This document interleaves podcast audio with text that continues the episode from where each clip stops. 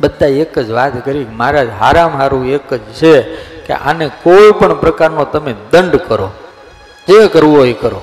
તો કે દંડમાં હું? તો કે અંગ ભંગ કરો. હા.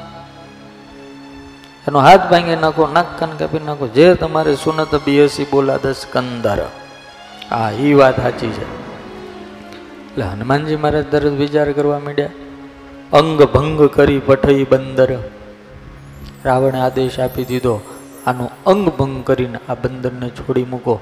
દાદાએ અંતર વિચાર આવ્યો કે આ- આને કદાચ જો સુરપણખા યાદ આવી જાય, એના જેમ નાકકાન કાપ્યા હતા.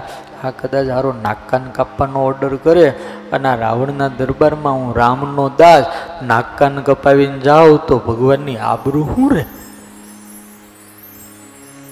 પણ ચતુર હનુમાનજી વિદ્યાવાન ગુની હતી ચાહતું દાદાને તરત ખબર પડી જાય કે આ ભલે ગમે એટલો વિદ્વાન છે, પણ અહંકારી છે ને એટલે અક્કલનો ઓથમી જ હોય સો ટકા સાચી વાત. તમારે આગળ ગમે એટલી બુદ્ધિ હોય ગમે એટલા હોશિયાર હોય, ગમે એટલા ડાયા હોય, પણ અહંકાર છે ને બધાનો બાપ છે, એ તમારી બુદ્ધિ હારી ન હાલવા દે, વિચારો હારા ન આવવા દે નગર તમે વિચાર કરો કે આટલા બધાનું પતન થયું એકલો વાંદરો આવીને લંકાને ઉજાડી ગયો ને આટલા બધાને મારી નાખ્યા.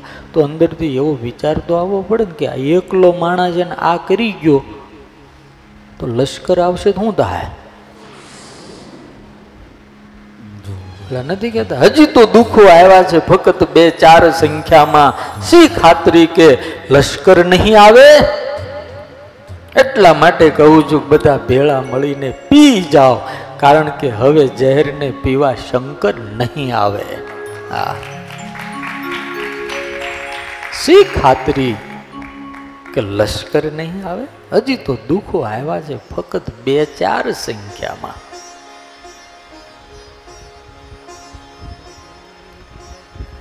રાવણને હુજવું જ નહીં. અને રામ પતનનો માર્ગ જ્યારે નક્કી થઈ જાય ને ત્યારે આપણને હુજતું નથી.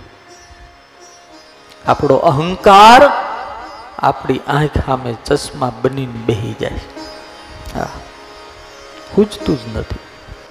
કોઈ સાચી વાત કે તો ગળા હેઠે ઉતરતી પણ નથી. સત્યને પણ આપણે અસત્ય માનીએ છીએ. અને એવી રીતે આપણે જોઈએ છીએ કે આ તો મને ખોટી રીતે હેરાન કરે મને ખોટું કહે કારણ કે આપણો અહંકાર આપણું પતન આપણું પાપ આપણા કર્મો આપણને સ્વીકારવા દેતું જ નથી.